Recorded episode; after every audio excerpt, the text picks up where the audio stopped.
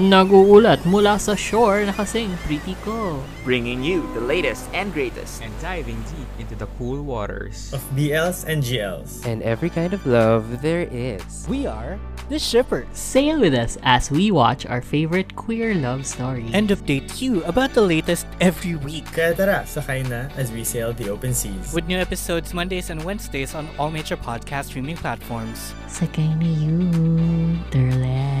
Let's go.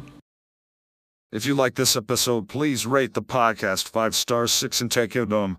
This podcast is a member of Bunk Collective.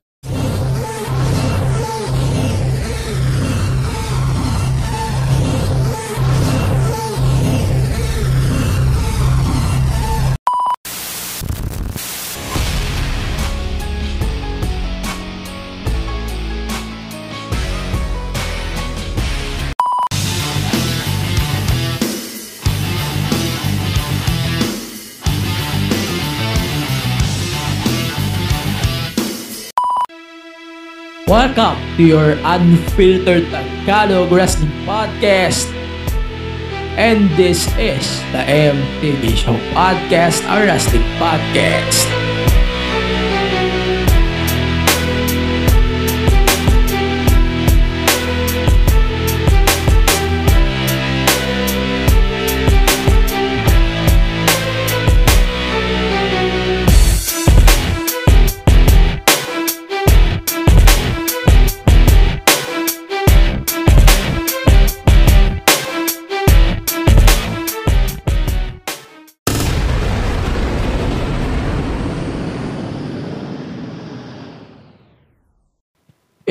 Friday, you know what that means. Welcome to your unfiltered Tagalog Wrestling Podcast. And this is the MTV Show Podcast, a wrestling podcast.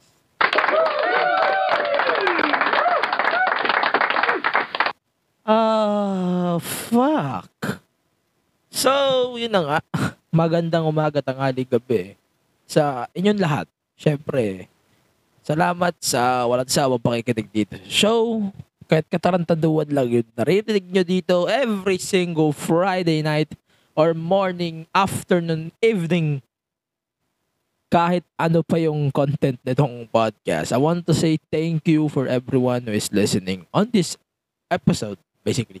And of course, on this podcast. Kasi kung wala kayo, wala rin ako. Di rin tayo makapaggawa ng gantong content.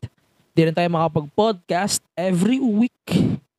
And for you guys na syempre sumusuporta, I want to say thank you from the bottom of my heart.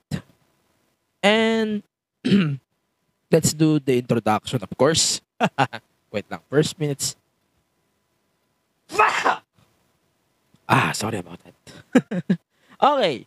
So for this week's episode of the podcast, obviously we're going to have the turns week. Because there's a lot of turns that happened na nangyari on this week's episode of the podcast. There's a lot of turns, face turn, heel turn, and even an unnecessary turn by, you know, Logan Paul.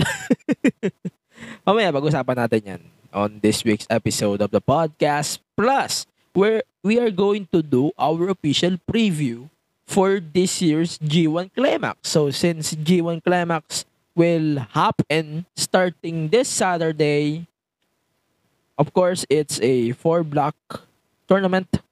Uh, and mas maganda siya panoorin kasi hindi siya per block. No? Eh, ay, mga sa akin lang. Pero, I like this format better kumpara sa ibang blocks nitong mga nakaraang taon o buwan. Pero I like this format ng G1. I wish sana sanayin nyo na yung sarili nyo na ganito yung ano, format ng G1.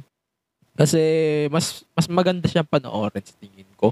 Na kaso nga lang, ang problema nga lang, eh, daily yung ano eh. Parang daily ba yung schedule? I'm not sure about the scheduling here. Pero, figure out ko siya in the next few days. No? Pero, hindi tayo magagawa ng weekly review dito kasi ano eh, Friday naman tayo naglalabas. Once a week nga lang tayo nagpa-podcast. So, malamang sa malamang. Yung ibang, asa day 4 na tayo, tapos yung podcast nasa day 1 pa din. Ang weird. Hindi tayo gagawa ng ganun ngayon. Eh, nasa mid lang ako. Ina. it's normal, it's normal. It's normal.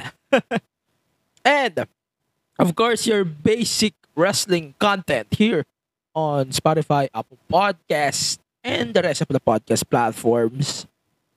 Uh, obviously, we're going to do things complicated. As usual naman, wala namang bago dito. Walang bago dito, Diyos ko. If you're listening on this podcast, alam mo na yung alam mo na yung ano eh, story dito, alam mo na yung sistema dito eh, na pinapakomplikado natin yung mga ano eh. De, ito. Ah, so let's start with the turn. So let's go to SmackDown first. So you got a Lacey Evans heel turn. So, ewan ko nga ba, bakit sinabi ko siyang heel turn. Kasi Lacey Evans, sobrang bare niya makakuha ng cheers from the crowd on last week's episode of SmackDown. And she is asking for respect. Why? Because you work as a marine. Yun lang ba yung mabantot na reason why you ask for respect? Then, you did the Kurt Angle here. Nag-Kurt Angle ka dito. Basically, nag-walk in ka dito, walk in labas, walk in labas. Then, you attack Aliyah with the woman's right. And that's pretty much it. That's the turn. So, nag-promo siya, of course, prior to that. Pero, ito, ito lang simple kong thoughts about that. It's kinda dumb to turn, pero it's kinda makes sense. Kasi, wala na nga nag-cheer kay Lacey. Sobrang zero talaga yung crowd niya. Since yung nag-return siya as a babyface, kinda dumb na ginawa nila ito. Tapos, now, we are getting the stupid lazy run. And now, we're getting this stuff. Na, parang bumabalik na lang siya sa dati niyang character with this new gimmick. And it's dumb. and, kalahin nyo, five minutes of recording, I'm saying a lot of bullshit here. okay, so it's dumb. Basically, it's dumb wala akong ibang masabi. I'm kind of stricting my shit here. Pero, it's dumb. It's very, it's very obvious dumb shit. Very dumb decision by E. And it's kind of dumb to see if ganun yung gagawin nila. okay. So, SmackDown pa din. So, total nandito na lang tayo sa subject. Let's do the podcast review of SmackDown. So we got New Day expected beating up by the vicious the vicious Viking Raiders. And their tickets hindi pa na na-redeem yung tickets but they got asked whoop. deserve. Deserve. Yun lang masasabi ko. Deserve. Wala na akong ibang sabihin kasi it's a waste of time. And let's go. So, Corbin being the most interesting stuff of this week's SmackDown. Hindi ko akalain sabihin ko to sa buong buhay ko. But this gimmick of Happy Corbin is kind of interesting on Dispute versus Pat McAfee. Hindi ko akalain na sasabihin ko to in my entire life since I started this podcast. Since I started this shit, hindi ko akalain na sasabihin ko tong putang inan to na Corbin is impressive on his act so far versus Pat McAfee. And it's funny to you guys na sobrang I criticized Corbin a lot. No? I criticized him on this show, you know, because of his sad boy thing. but it's kind of strange now na he changed roles now. It's kind of weird at the same time stamp. Okay, okay lang. Yun lang. Wala naman akong ibang comments about this shit on Pat McAfee. It's working naman. Putting Pat McAfee over is a wise decision naman kahit paano. He's a great heel. I hope makuha din ni Corbin yung roses niya or flowers niya anytime soon or appreciation on his run sa WWE. Na, Then, let's continue to Ganta. So, Ganta. Supposedly, dapat eh, kakalabanin niya si Shinsuke. Open challenge. Pero instead, we get is Loki Ludwig Kaiser na he lost obviously. So, Gunta chopped him three fucking times. And holy shit. Kahit isa siguro, suko ako dyan eh. Ayun, that's a punishment. Pun punishment. It's more on a, ano, a punishment kasi Gunta is a big threat. So, if there's a big threat, syempre, may weak links. So, that's basically the role of Ludwig Kaiser. Yeah. Then, let's talk about the maximum male models. Max Dupree, Masay, and Mansua. And, uh, dami, dami, dami. sorry na, sorry na, sorry na. Okay, so we got the maximum male models segment, of course. Uh, I don't know, so far, nagtitilitate na yung aking yung aking katawan nagtitilitate na. as, as, expected, tagay na. Pero, sasabihin ko sa inyo, I'm impressed on their packages so far. Yung mga package nila na pinapakita nila on TV and yung pag-put over ni Pat McAfee on them. So, so fucking good. Then, ayan. So, I love the segment so far. Ito namang tennis collection. Ah, I must say, I'm impressed here. Sobrang na-impress ako. Lumabas yung ibang side ni Man Mansua. at saka ni, ano, ni Masay. Or ni Mace at saka ni, ano, ni Manzur. I say, lumabas yung kakaibang side ng dalawa since the beginning pa lang. And I must say na I'm impressed doon sa other side nila. Sa tingin ko, it's not a forced thing. Parang it looks like a genuine stuff na nakikita natin yung other side ni Masay tsaka ni ano, Mansua. And it's impressive. Plus Max Dupree na passionate about his role right So I love it. okay, so I talked about like Lacey Evans here. So let's talk about the main event of this week's SmackDown. So we got Drew McIntyre. Supposedly, dapat kakalabanin niya si, ano eh, dapat kakalabanin niya si Sheamus. And a, with the winner will face the champion at Clash at the Castle for the undisputed title. And never natin nakuha yung belt. Akalain nyo, 9.50 Eastern Time. Wala pa tayo sa main event. There's still commercials. Like, what the fuck is going on here? Sheamus, nagpalusot na lang siya na um, yes, chills or COVID, whatever. Then, so, si Butch na yung replacement. So, we never got the matchup. And, my tweets from that week's episode of SmackDown speaks for itself. It's dumb. Kung gusto nyo mag mag-aliw-aliw, gusto nyo maging tanga, panoorin nyo yung SmackDown na yan. Seryoso. And, di ka nagkamali. Nagbuka kang tanga. Seryoso. Yan dami. Lang masasabi ko. So basically, sinamarize ko lang yung SmackDown. If you want to watch SmackDown, I don't give a fuck about you. Pero yung, yung, yung third week natin, magtutuloy-tuloy yan habang tumatakbo yung show. So let's continue with Monday Night Raw. So there's two things that I took note. Number one is Balor versus Ray. So it's impressive. It's an impressive matchup. I'm impressed with both of them. I'm I don't know, but I'm glad to see this match on TV. Not on pay-per-view, premium live events. I'm glad to see this match like took place lang on a NX on a Raw TV matchup.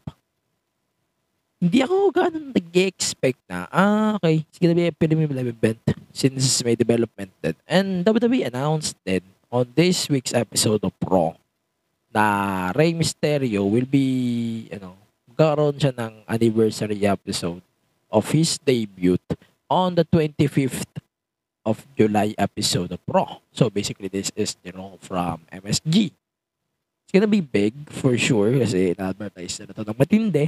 Ewan ko nga, pa- parang ini-endorse pa nila to rather than their SummerSlam shit. It's kinda weird for me.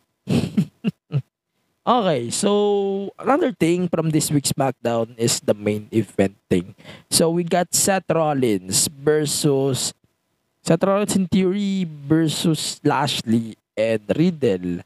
Plus, there's one character that we are going to talk about. Hindi hindi kasama na sa binanggit ko. It's Dolph Ziggler. So Dolph Ziggler attacked Riddle after of the match with a super kick. So that's a part of our turns week.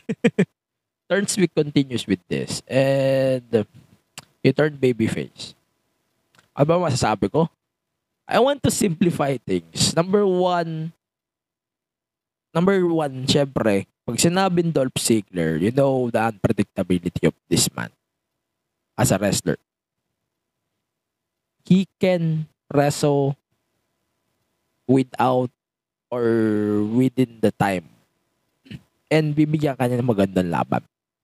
And Theory is a big example of that. So that's why they put Dolph on Theory. Number two, problema to. Bakit sa kasagsagan pa ng Dolph, ng Lashley Theory, tong ano to? I wish ito na lang yung match for SummerSlam and Lashley can have other opponents. There's a lot of talent sa Raw. And I wish yun na lang ang pinalaban kay Lashley. Then we can have Dolph Theory for SummerSlam. Or maybe the Yuki event, Clash of the Castle. Why? I know, ito na pwede to actually seed, actually seed na to eh for SummerSlam. And mas okay pa yung build na to kaysa doon sa Ashley Theory na nagagawin at SummerSlam. I don't know what's wrong with this WWE bullshit booking. I don't know what's wrong with this bullshit anymore. okay, so that's my take on the match. The match naman, it's okay. Basically, a weekly main event. The streak for the women's main event is over. But I must say, this week's Raw is mm, okay. There's a lot of big names on this week's episode, but it doesn't mean.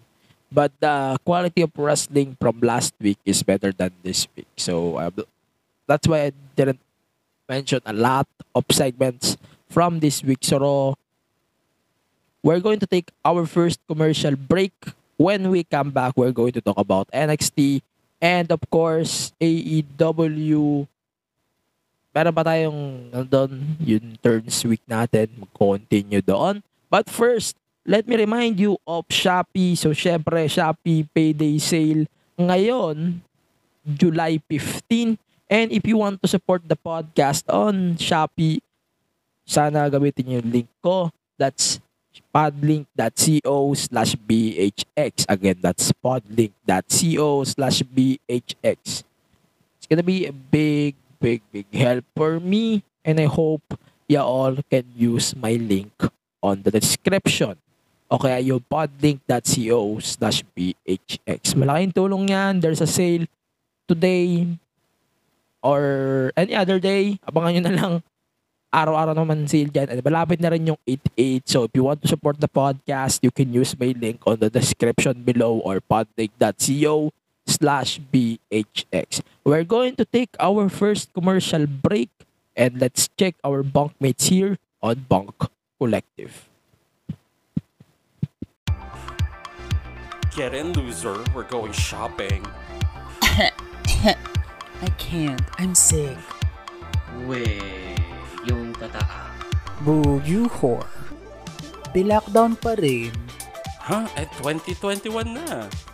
So, anong gagawin natin? Eh di, magstay na lang sa house at makinig sa Cha Astrology, the podcast. With new episodes every Tuesday on Spotify, Apple Podcasts, and Google Podcasts. Hey everyone, my name is Greg. I'm McCoy. And I'm D. We're from Gam Chat. We're three Filipino American gay guys discussing topics about culture, LGBTQ identity, politics, even love. Or the lack thereof. Eh, here we go again. Okay, okay. We also cover family dramas and everything your tita baby and uncle boy don't want to talk about. You can find us on Apple Podcasts, Spotify, or wherever you listen to your podcasts. Okay, so we're back on the podcast. So, again, plug muna tayo ng ating mga stuff. So, if you want to support our network, Bunk Collective, on social media, I hope you all can follow us on social media at the Bunk PH. Visit our website at thebunkph.com and don't forget to join our Discord community our Discord community will be posted on the description then as well of this episode. Or you can join DSG, DSC, that, I'm not sure. Whatever. Post na lang natin yung description. sorry talaga, sorry talaga. Especially sa producer ko. I don't know what's the length. Hindi ko pa rin tanda. Like, active ako sa Discord, pero hindi ko tanda yung link. It's kinda ironic. Okay, let's continue with our NXT and AW thoughts. So let's start with the important ones. Wait lang, fuck, I can't read. so there's Giovanni Vinci versus Apollo Cruz for this week's episode of NXT. Hell, man, I'm glad to see this match on NXT TV. The former Fabian Eigner versus Apollo Cruz. I'm impressed on the gimmick improvement of Giovanni Vinci here. Uh, medyo nag-improve na sa akin yung gimmick niya. Medyo nag-grow na rin sa akin. So, wala akong ganong big problems about this thing. And it's impressive. It's impressive to see this guy is running his ass solo. Pero it hits different pa din pag naalala ko talaga yung run niya with Imperium. Kaya sad. Plus, Apollo Cruz, syempre, Apollo Cruz, one of the most unappreciated guys in the main roster. Being here in NXT, put over yung guys one by one, and I love it. That is the guy who can put his ass just to put the talents over. So that's why I love this guy. I love Apollo Cruz. He is one of the guys that I should look forward o yung mga tao dyan dapat mag-focus kayo kay Cruz. Definitely the best guy in NXT right now. Then, let's talk about next match. Roxanne Perez got attacked during the first minutes of NXT. So we're going to talk about more on our main event spot. No. Then, so we got the... Ano ba ba? So, si Axiom, nag-reveal na siya eh, si Axiom. Former A-Kid. Ewan ko, pero hindi ako impressed on his mask gimmick. Para siyang si ano, si Hente, Hente Kamen. Puta. Parang si Parang si Hente Kamen. Hindi, hindi, hindi, hindi natin gagawin bastos. Parang, it kind of reminds me of a robot character from Japan. Hindi, nasa dulo siya ng utak ko eh. Teka. parang ano siya, basta ganun. Hindi siya hentai kamen. For fuck's sake. Parang, para siyang hentai kamen, pero hindi. Ah, dead, dead. Hindi ko pa rin maisip. Figure out niya nga sa akin. Basta Japan yun eh. Si ano. Basta, fuck. Nalala ko na talaga yung hentai Guys, take note. Hentai kamen isa to ha is eh, bulgar. Medyo may pagka-bulgar yung hentai kami. Umayos kayo, please. okay, so let's continue with Axiom. Axiom is kinda not growing on me. But let's see on the next few days, maybe, kung ano yung magiging, magiging impression ko on this gimmick. Probably bibigay pa ako ng updates on that. So, yeah. Yeah. Let's go to the main event. So, NXT Women's Championship. It's Roxanne Perez challenging Mandy Rose for the NXT Women's Championship. I love this match. Alone. without the heel turn, without everything happened during the last three minutes of the match, I love it. There's the catch. The turn is kind of unexpected since Cora Jade and Roxanne just won the titles last week. And the turn is on the same week. Roxanne will challenge Mandy for the NXT Women's Championship. The only thing that I noticed here is number one, why now? Bakit nga ba? to be honest, andun na sa part na Cora is jealous of Roxanne na I should be the woman who's challenging Mandy Rose for the NXT Women's Championship. That's the mindset here. And nagte-theory na agad ako na I think Cora attacked Roxanne from behind on the parking lot na pinapiyawan ko kanina. Pero I'm sure as hell Cora Jade is, a, is the attacker for Cora. Sigurado, sigurado ako dyan, putek. Para naman tayo naguhula ng ano dito. para tayo yung naghuhula ng riddle na mas madali pa sa sinasagutan ng grade 1 eh.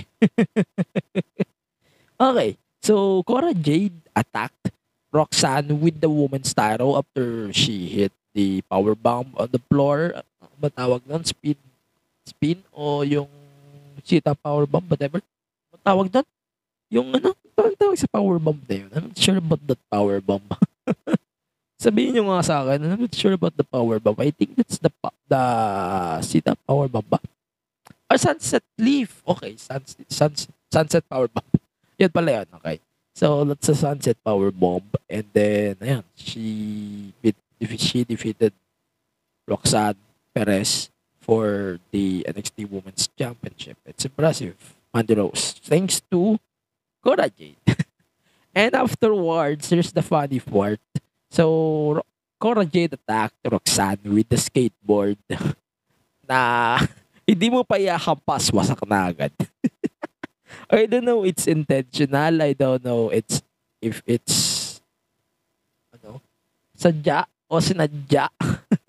But it's funny and it ruins the part of the attack by Cora Jade. Nara, nasira yun. Sa halip na ano, matatawa na ako. But the only thing that I should know or you guys should know is magkakasundo to si Cora at si Roxanne.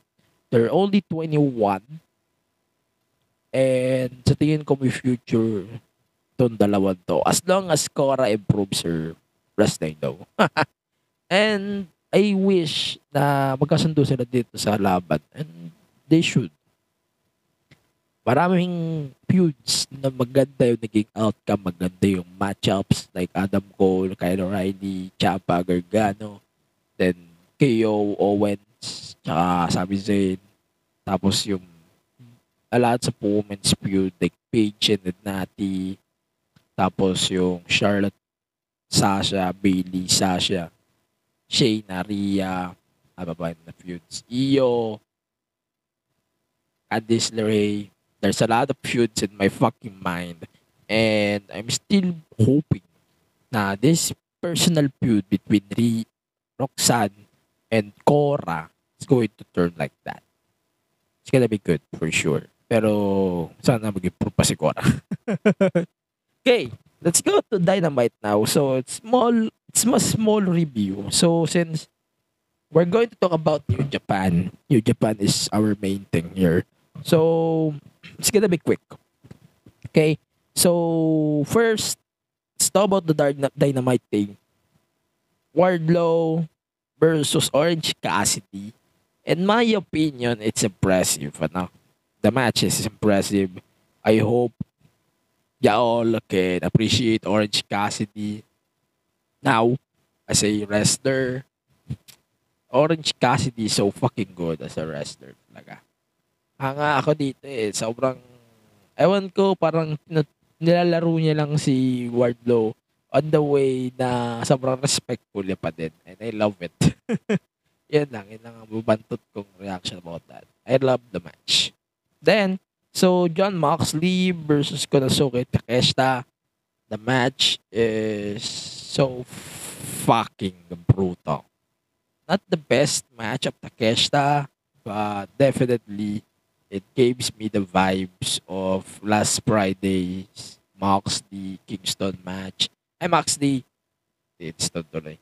Kingston, then Takeshita match. Definitely one of the biggest bangers of the Rampage history. I love the match. And fuck to, ano, I forgot. Fuck to all people who body shame Eddie Kingston, by the way. ah. The match so fucking good. Both of them. Back-to-back bangers by Takeshita. I hope Takeshita can get the title shot soon. And that's a requirement actually for joining the Blackpool Combat Club. I would love to see him in the combat as well. Actually. Okay. So, another, another thing on the show. So, ano pa ba? Putang na, naduduling ako ah. ah, boy. So, ito na nga. So, Castagnoli, tsaka si Jake Hager, lagi na ako si ano eh, nakakainis eh. I love, in my opinion, it hits different nung dito na nila ginawa. No? I know there's a lot of history between those two, kay Claudio, tsaka kay Jake Hager as Saro and Jack Swagger. It hits different here. They get they did a really good job on this match and it's so fucking impressive. Okay. Then, so final thing about this week's Dynamite is fuck. Muna. So we got the trios dance for the AEW tag team title. So Young Bucks, the champs, then champs, then Team, team Taz and Swerve in our glory in the main event of this week's Dynamite Fighter Fest Night 1. So, in my opinion, it's kind unexpected. Akala ko mag split o magta-turn dito isa sa dalawa. But no, we got the titles. I hope hindi ma-copy-paste dito yung nangyari kahapon sa NXT or yung nangyari sa NXT for fuck's sake. I hope hindi yun mangyari. I hope magkasundo sila sila Swerve tsaka si in the near future. I know parang we beef something sila. Story lang naman, syempre. Pero I hope na it's gonna be a big run. Sana hindi agad ma-drop sa FTR kasi FTR lang naman yung suspect suspect guys na pwede pag-dropan nito. so yeah, it's a really good matchup. Kinda unexpected. Kala ko F Team Taz na nga yung manalo dito. But it's kind of sad. At the same time, I'm happy to Team Swerve at this Swerve in his glory. Swerve in Swerve in our glory. Like Swerve is our glory. okay. So it's impressive. Impressive win. Kinda sad for Team Taz. And fuck Young Bucks. yun lang, yun lang. Basically, that's it for our wrestling review. So, in our next commercial break, we are going to talk about the next stuff that we're going to talk about is the G1 Climax 32. So, mangyayari na yung G1 this Saturday. So, stay tuned lang kayo for my possible predictions on this week's episode of the podcast. But for now, let's check our bunkmates here on Bunk Collective. Picture this. Two guys talking about true crime, weird mysteries, horror stories. But the conversation is light, mostly funny, and sometimes naughty. This is Scriptsalog, a Spotify exclusive. I'm Gideon. And I'm Glenn. And we're serving huge portions of horror and true crime twice a week. We'll make sure your cravings are satisfied. And you'll, and you'll be begging for more. Char. Check us out. This, this is Scriptsalog, available, available exclusively on Spotify. Been wanting to learn about different careers? Or just need that nudge to pursue your passion projects? Here at Project Offbeat Careers Podcast, we talk to guests with unique careers outside the usual corporate shtick. Listen to historians, gamers, teachers, and cosplayers. See how they've succeeded and how you can apply their learnings to your workplace. Catch us on Spotify, Apple Podcasts, and YouTube. And get ready to take the off-beaten path with us.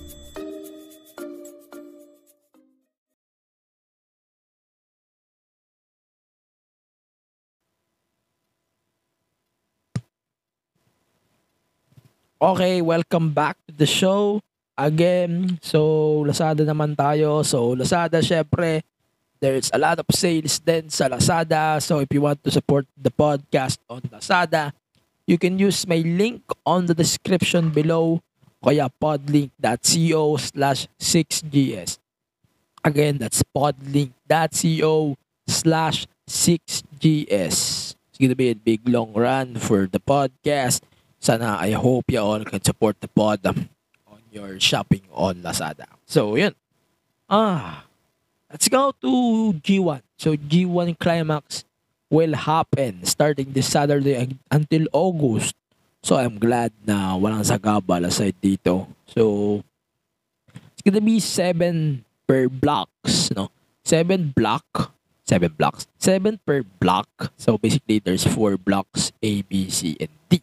Then the the finals will be determined by the top one rankings. So syempre may rankings yan. Then yung top one from each blocks will face each other in a one-on-one match obviously. So A versus B, then C versus D.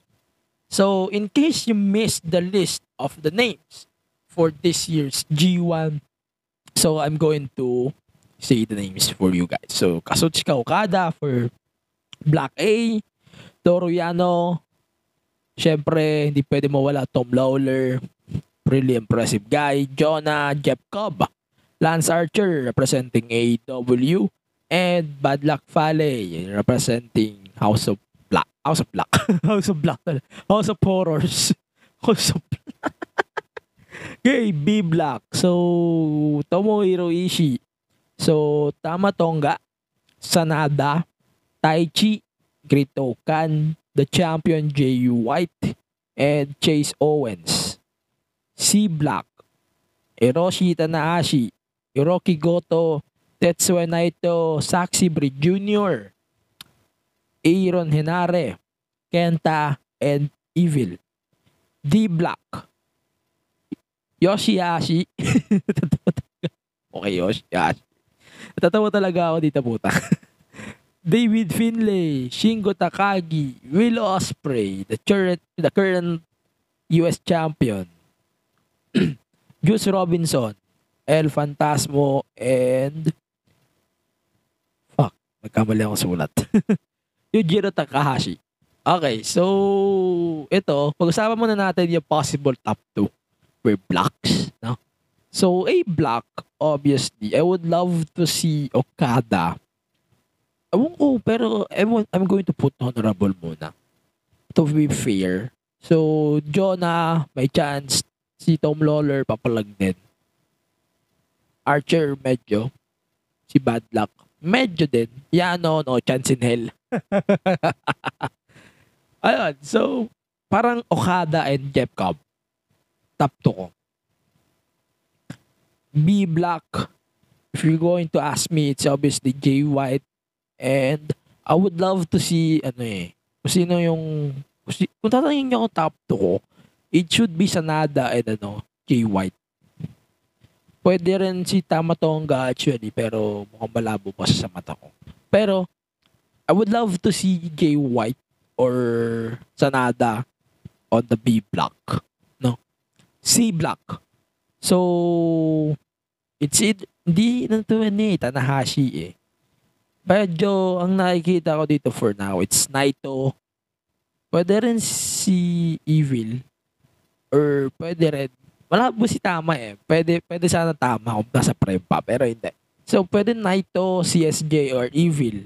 Pero safe choice ko dito for now is Naito. O kaya CSJ. That's why Naito. Then, D Block. it's kinda hard. Pero madali lang to. Basic lang to. It's either Osprey or Takagi. in the D block. No? So, yung finalist ko, syempre, A block, Okada, B block, anyone but Jay White. At this point, kasi pag nananalo si Jay White, nababati ko eh. C block, uh, it's gonna be Naito. D block, Will Ospreay. Pwede rin Will Ospreay. Definitely. I would love to see Ospreay Naito again or kung di pa nangyari, whatever. I would love to see those two fight talaga. No? So, let me know your predictions for this year's G1. Siyempre, hindi natin bibigyan ng updates yun every week. Siguro, pupost-post na tayo on our podcast platforms about the G1 Climax. So, papanood yun, siyempre, in New Japan World. If you have a New Japan account on New Japan World, please support New Japan Pro Wrestling as well. So, syempre, support, support, no? And then, of course, our picks of the week. So, our superstar of the week is Wardlow. The woman of the week is Roxanne Perez and Cora Jade. Then, the match of the week is Konosuke Takeshita versus Eddie Kingston from this week's Rampage. So, yun lang. Basically, our podcast. So, ano pa ba? Siguro next week. Dapat this week kasi yun. Pero next week na siguro, we're going to continue our attention to detail series. Pag-usapan natin yung, tawag dito, yung continuity noong Sasha na yung story. Plus, we're going to talk about the tag titles again. The women's tag titles, anatomy again it's kinda forgettable na pero we need to resurface the stuff again para lang mas maramdaman niyo kung ano yung nangyayari sa WWE right now, whatever it is.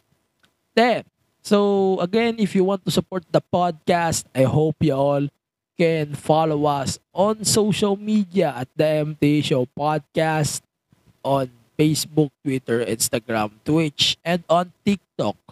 And of course, please support Bank Collective on social media at The Bank PH. Visit our website at thebankph.com. So I hope y'all as well, you guys are supporting Manila Wrestling. So if you're looking for our own wrestling, please look for Manila Wrestling Federation. So lalo't malapit na yung Road to Fate on September 11. Please support Manila Wrestling Federation. You can subscribe on Gank, Gank slash Manila Wrestling Fed or ManilaWrestling.com. And ayan. So, speaking of Manila Wrestling Fed, before we go, so there will be a new MWF champion. So, ayaw mo na mag-prediction. Pero I will la- ako personally kasi, kaso wala pa kasi si ano, Kylie Season. Pero I would love to see Kylie Season winning the belt kahit medyo malabo kasi wala rin siya sa tapings. Pero I would love to see that guy becoming the champion. Pero that guy really deserves to be the MWF champion. Regardless of the outcome of this tournament, I would love to see him versus the champion down the line of the Manila Wrestling Fed sa Action Novela. Again, please support Manila Wrestling Federation and Action Novela on Gank, ManilaWrestling.com. I hope you all are supporting that and our friends from Manila Wrestling Fed. And also, please follow me on social media at AG Penera on Twitter and Instagram. That's it for our episode for this week's podcast. Stay safe, stay wrestle. See you on the next episode of the Show podcast in cooperation with Buck Collective.